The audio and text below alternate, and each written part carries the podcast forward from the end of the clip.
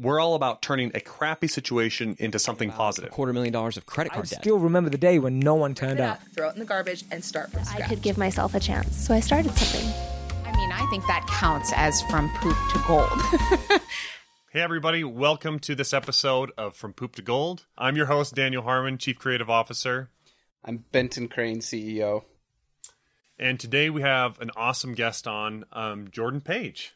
Hello. Welcome. Hi. Welcome, Jordan. Thanks. I, I audibly had to stop myself from chuckling when you said from poop to gold. I've never loved a name more. I just want you to know that. Has we, my stamp. We wanted it to be memorable, and it is that. It is. I love it so much. Okay, awesome. Um, so Jordan Page, she runs the wildly successful blog um, Fun Cheap or Free, and um, you have a pretty good following on Instagram, about two hundred thousand. You've got um, you've been on Rachael Ray, The Today Show, Good Morning America, TLC Today, CNBC Inside Edition, and now From Poop to Gold. Which tops them all. Well, I was going to say this is going in the wrong direction. No, no, no. I love it. okay, awesome. Let's talk a little bit, if we can, um, for our audience about kind of your origin story. What were you doing before Fun, Cheap, or Free? And uh, how did how did that all come about? How did you get into that? So, in a nutshell, which is hard for me to do, but I will do my best. Um, we, my husband is an entrepreneur. It it kind of happened a little bit on accident. He, you know, went to college to learn how to work for people, but then really we just felt like it was time for him to quit working for people who kept just kind of screwing him over, honestly, and do his own thing. And with that, of course, comes a big shock to your finances for anyone who's ever started a business. We went from two semi stable incomes to one and then basically to none when we started having kids and then had to of course learn oh my gosh we're on our own insurance. Oh my gosh we don't know what our paycheck is going to be next month and we're still figuring out what last month's was and oh my gosh we have payroll so never mind last month's paycheck is going to everybody else. So with we call it our fd our financial disaster. And as we went through that um god bless credit cards because it it kept us from losing our house you know from yeah exactly. But um we as we were going through this i had this sense of despair because i kind of felt like online i could only find either these financial gurus that were just like oh no big deal just pay cash for your house or you know just put all this extra money into your 401k and i'm like extra money? Like let's talk groceries here. Or i found coupon bloggers that just taught you how to find a good deal on stuff and i thought i feel like there's got to be a happy medium there's got to be a way that you can that i don't have to use that coupon in order to be quote unquote frugal or good with my money, but also like I need some realistic everyday finance tips here. And couldn't find anything, so I kind of just scratched it. I stopped listening to everybody, burned all the books, and I just figured it out on my own and and it worked. And so in 13 months, we were able to pay off about $15,000 of credit card debt. We paid off uh, by selling a car that we couldn't afford that we had like $10,000 left on. And we that year were only making about $30,000. So we paid off, you know, about half our income worth of debt. But we started having more fun than ever. And that's where I was like, whoa, this whole budgeting thing is way different than I thought. We were going out more, we were entertaining more, we were making more friends, we grew closer as a couple. So I started a blog um, to kind of just share the fun, cheaper, free things we were finding to do in and around Utah. And and I realized that while it was cool to tell people about a free concert in the park or a free movie night here, that really it was when I chimed in with super hard conversations that I was fine having online. Like my husband and I fought about money last night. Here's what we fought about, and here's how to fix it, and how we'll never fight about it again. Or here's how much we pay for babysitting, or here's how much um, we pay for groceries for a family of our size. And those are the kinds of conversations that people really started listening to. And it just kind of exploded. What was it like to start to open up at that level of deep detail? Right, that that much transparency Mm-hmm. was that a was that a rough transition or did it come naturally? It came naturally for me because I think I was born without a frontal lobe. I have no social filter. The filter's just yeah, gone. it's just gone. It's just not there. But it was definitely new. It was a pioneering space online because I remember vividly I was talking about our mortgage and how we and, and actually I, I was doing a post on a bunch of things talking about some of our big finances like cars and stuff. And i remember my i had a sister-in-law who was so uncomfortable. She read it and she called my husband and was like hey look do you know your wife is saying this stuff online? And and he um and i had a long chat and and we realized that you know what? Like at some point somebody has to start talking about this stuff because hello all of Americans are terrible with money. It is so rare to find someone who's debt free and really has a, a good relationship with money. Like, what is wrong here?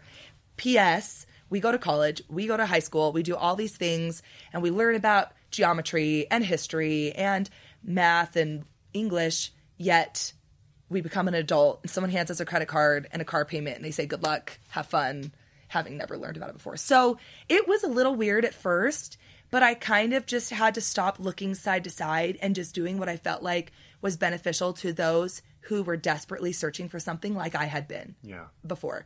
And that's really when people started listening and that's when the TV show started calling and that's when um you know the opportunities started coming in and more than that that's when my audience became hyper engaged and I gained this incredible relationship with them, which is just good business advice in general. You can have the most amazing product but if you don't have a relationship with the people that you're targeting that product toward and you don't know what their pain points are and their worries and their stresses, what and how many kids they have, what they look like, where they live, then you're just making a cool product that's going to go into the empty nothing.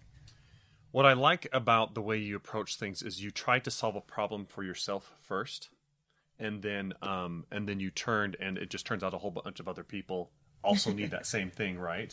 Um, and uh, uh, there's a book I don't know if you've read it called The User Method that talks specifically about that. That entrepreneurs that basically go and they they innovate on something in or in order to solve a problem for themselves, and they end up creating something really cool that uh, turns out a whole lot of other people want as well. Yeah, necessity is the mother of all invention, right? Right. Yeah, exactly. And so I I had a hard time um considering myself an expert or a guru. I didn't know what to call myself because I've never taken a personal finance class. I've never I'm not a financial planner. I'm not certified in any way. But then I realized I think that's why this crowd and I get along so well and why this is working because they can go to the financial experts that are out there that do have all the letters behind their names. They can go find them. It's there. But I was feeling a void that wasn't there. And and I kind of consider myself the Rachael Ray of finance. She never went to cooking school Right. ever. In fact, she hasn't even taken professional classes, but she literally started writing the book on it Yeah. because she learned to cook by cooking. Yeah. So once I embraced that, eh, I really feel like I found my voice and my courage to step up and stand in front of a group of, you know, tens of thousands of people and say, "This is what I did. It worked for me. Here's how you can try it too." Okay, that's awesome. At what point did you realize, hey, I'm onto something here. This can be full time. This can be my thing.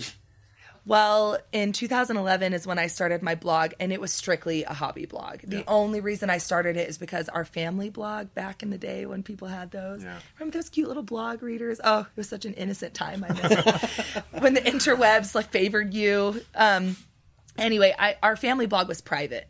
And I, but I wanted to share some tips and some things that we were doing that were really working. So I just opened up a blog spot, just basically a, a family blog that wasn't private, and just started kind of rambling. And so after a year and a half of doing this, quote unquote, as a hobby, yet I would stay up late at night to do it. And I kind of set these deadlines for myself. And I really wanted to get, you know, five posts out a week if I could. And I was taking pictures of all the food I was making with my awful, terrible phone camera that 10 years ago was not even worth taking pictures but anyway my husband um, found this crazy little thing called google analytics. And i was like what's a google analytic? I didn't even know. So he plugged it into my blog and he was like oh holy hannah jordan you have like 300000 people a month reading this blog. And i had no idea. Awesome. and back in the day that was before pinterest that was before and that was a lot of traffic. And i actually believe it still is It's a ton of traffic. But uh, it, I have been far surpassed, of course, by by other people. But that hasn't been my mo, which is fine. But um, I, he said, "Okay, let's chat." He's the entrepreneur, remember? Yeah. And he said we would be doing a disservice by not finding a way to monetize this and make a business out of it. And it was a knockdown, drag out fight. I said, "No way." No, this is a hobby. Once I make money with it, it becomes a job. I'm a Mm-hmm. slave to the advertisers. I'm a slave to Google Ads. I'm a slave to my audience. Suck all the fun out of it. Yes. And he, it took me some time, but he really sat me down and we made a list of every possible way I could make money from not only my blog platform, but others. And then we crossed off everything I hated. I hate doing sponsored content. I just hate it. And we started crossing things off and we narrowed it in. And then we, we circled three or four things that I would just love to do. And I would do them for free, but how cool if I made money doing Yeah, it. yeah. TV was one of them. A book deal was one of them. Uh, programs and then live events. Those were really the things that like got me excited. Okay. And that's where the where the catalyst and the shift happened, where I started treating it like a hobby that I still love. Not going to dilute my message, but it's perfectly fine. And as a result, you know, we've built this seven figure business without without giving up any quality, I believe, without ever diluting the true message, without even making like most of the content is still free to my audience. We just found a way to make the advertisers pay more on Yeah. our blog ads or little things that didn't affect my audience at all. And in fact, only enhance, enhanced my ability to give them what they wanted. And that's when the magic started happening. So for those listening who have this hobby and you feel like you're selling out, that's not the case. It doesn't have to be the case for sure. It's awesome. So, this show's called Poop to Gold. as it should be. yes. Tell us about a situation that was really crappy. You took a rough situation and turned it into something special. You know, I guess I guess you could even go as far back as saying just our FD, our financial disaster in the first place. Um, it was it was really hard to look in the mirror and say, "Wow, I never thought the pages would be the ones living off of credit cards, stuck in a two bedroom townhome across the street from a strip club, literally. Um, that like, how are we ever going to get out of this? Uh, I didn't think this is what entrepreneur life was going to be." And, and instead it really all came down to a mindset shift um, for us and saying okay this not we can't blame this on anything. This was a choice we made. So how can we elevate this? So and by by doing that it was almost like taking the crap and literally putting it online and sharing with people what we were going through and how we were trying to overcome it. And it turned to gold because again likes attract and i think people like to relate to things. So that's one um, also, failing on something is is really hard, but it also feels really good to cross something off the list. Don't you think? To be like, you know Yeah. what? At least we tried it, and that was a miserable failure. Uh, for example, a couple years ago, I invented this. So I, I've got six kids. Had them. They're So do I. yeah, crazy town. Yeah. You're, you're insane like I am. But Yes. we we had ours within eight years. Yeah, exactly. Again, remember that no that no frontal lobe thing? Yeah, I think that plays in here. No, I love it. I love it more than anything. But we had ours within eight years, so they're all like a year and a half apart. They're really close. So at one point, I invented this nursing cover, totally random than the whole fun, cheaper, free, budget, frugal thing. But it was something that totally saved my life with kids, and it was something that wasn't out on the market, and I even was able to get a patent on it. And and Bubba, my entrepreneur husband, who's very supportive, but also my sounding board and will tell me when I'm being dumb. He was like, Jordy, I love you. This is really cool, but you're wasting your time and you're wasting your money. And I ignored him. I ignored him. And he just said, You don't have the capital for this. Physical products are a lot. Patents cost a ton. How are you going to sell this? How I'm fine. I'm fine. So I, I did it, and it ended up being a total failure. We had I hired the wrong guy who made a bunch of mistakes in China. My to- I totally got screwed over. They printed the wrong thing. They shorted me, you know, 200 covers that I ate the cost. I was up till two in the morning shipping these covers that I wasn't even proud of. All this stuff, and he was right, and it failed. And I thought, you know what? I learned a ton about physical products. I learned a ton about patents. I learned a ton about importing. I learned all these things, and I now know it is not a fit for what I do.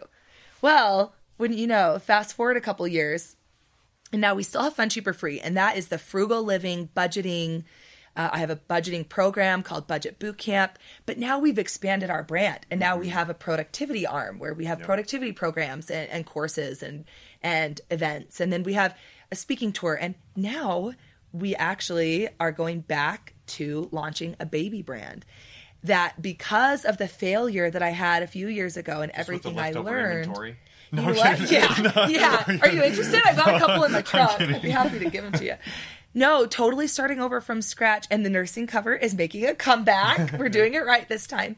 But we have a different hero product. But um, honestly, had I not failed super hard on that, I, I, this one is going really well. And I think it's going to be a win in a number of ways because of the crap that I had to trudge through the first time. Where it wouldn't have been otherwise. It wouldn't have been. I would have just pushed through. I would have been limping along with this crappy product, draining all my money and time into it.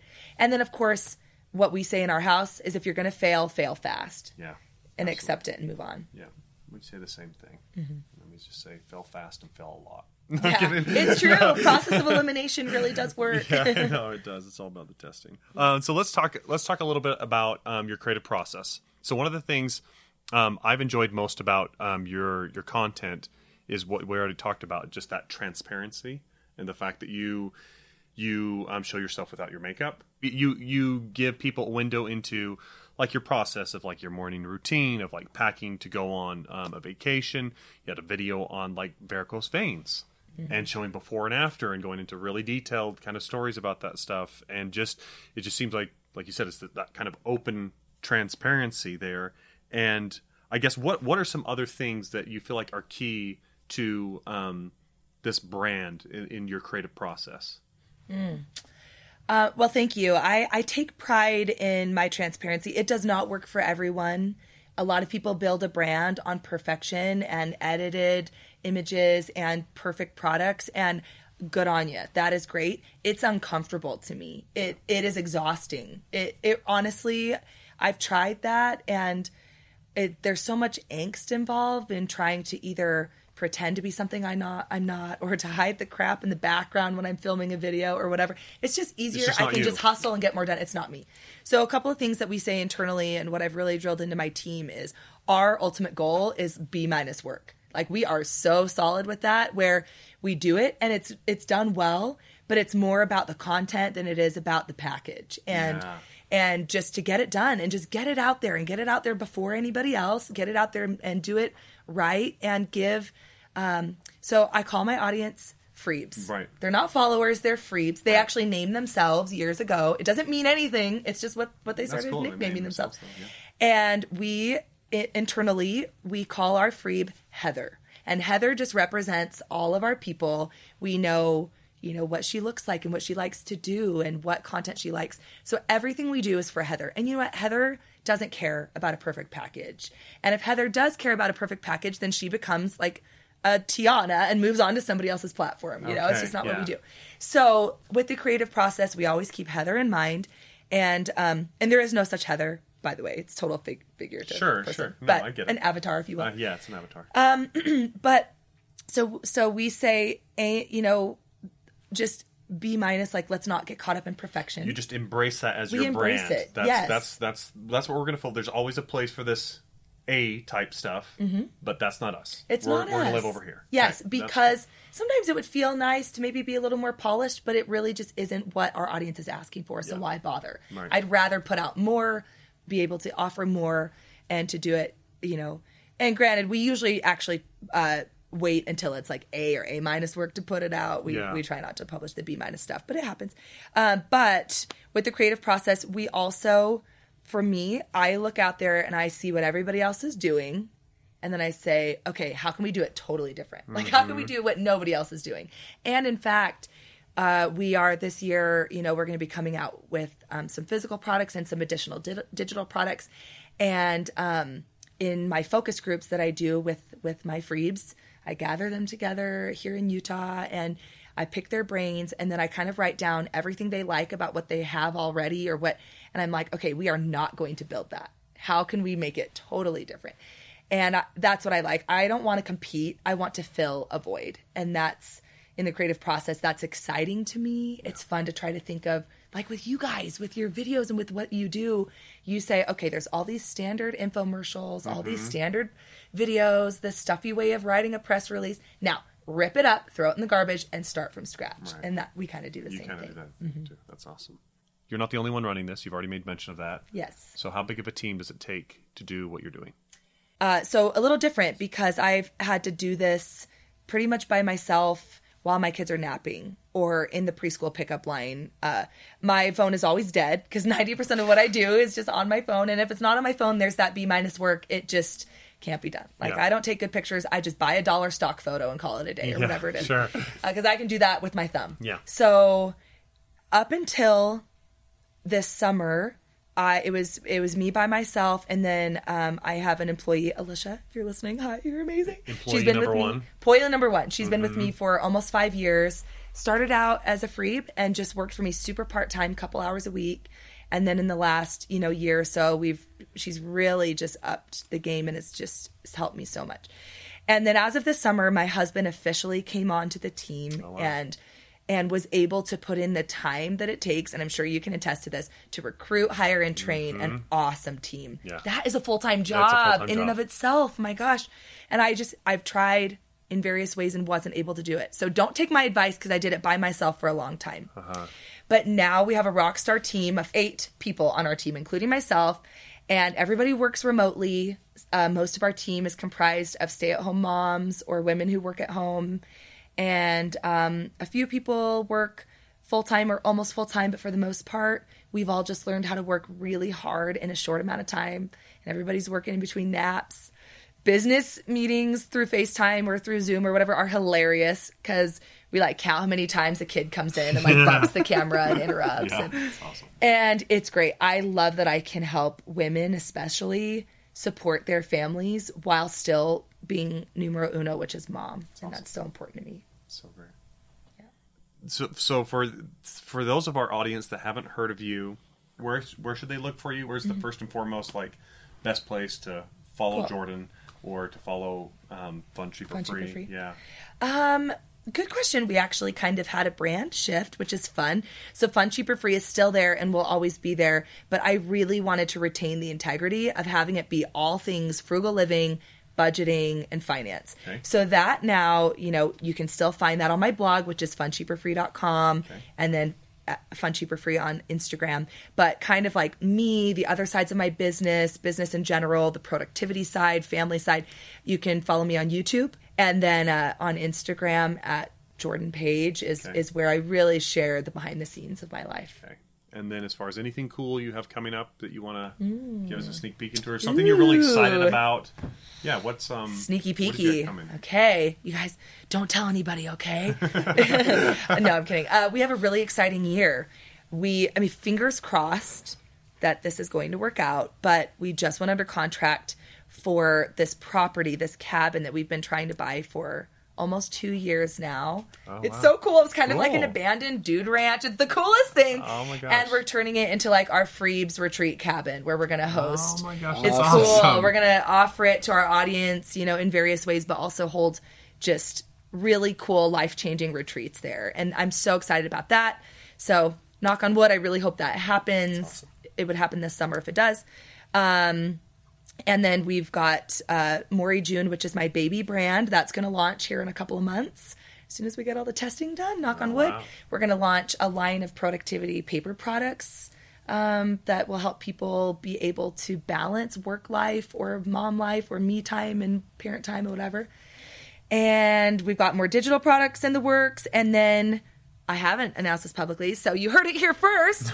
we are going to be launching a shelf cooking Bible, kind of like a cookbook like you've never seen before, ever, hopefully in the fall. Shelf cooking Bible. Huh? Mm-hmm. That's awesome. You just buckle up. Well, I hope those go really well for you, and it's really cool. you. It sounds like you've got a really good foundation of things you've learned along the way to give yourself added momentum each time you you you know, um, I guess s- spread your empire out further. you know? Thank you. I don't know much about an empire, but it's just What's happening? taking what what I've the mistakes I've made and teaching people how not to make the same mistakes awesome. and putting it into something they can enjoy. Awesome. So we've got a gift for you oh, for thank coming on you. the podcast here. So oh, oh my gosh, I'm so excited. I will Yeah, never we'll read it, but no, I'm just as kidding. I will read this. It's a thank you fun so one. much for joining us, Jordan. It, it's been a great pleasure, and we've really enjoyed getting to know you better. Thank you. So happy to be here.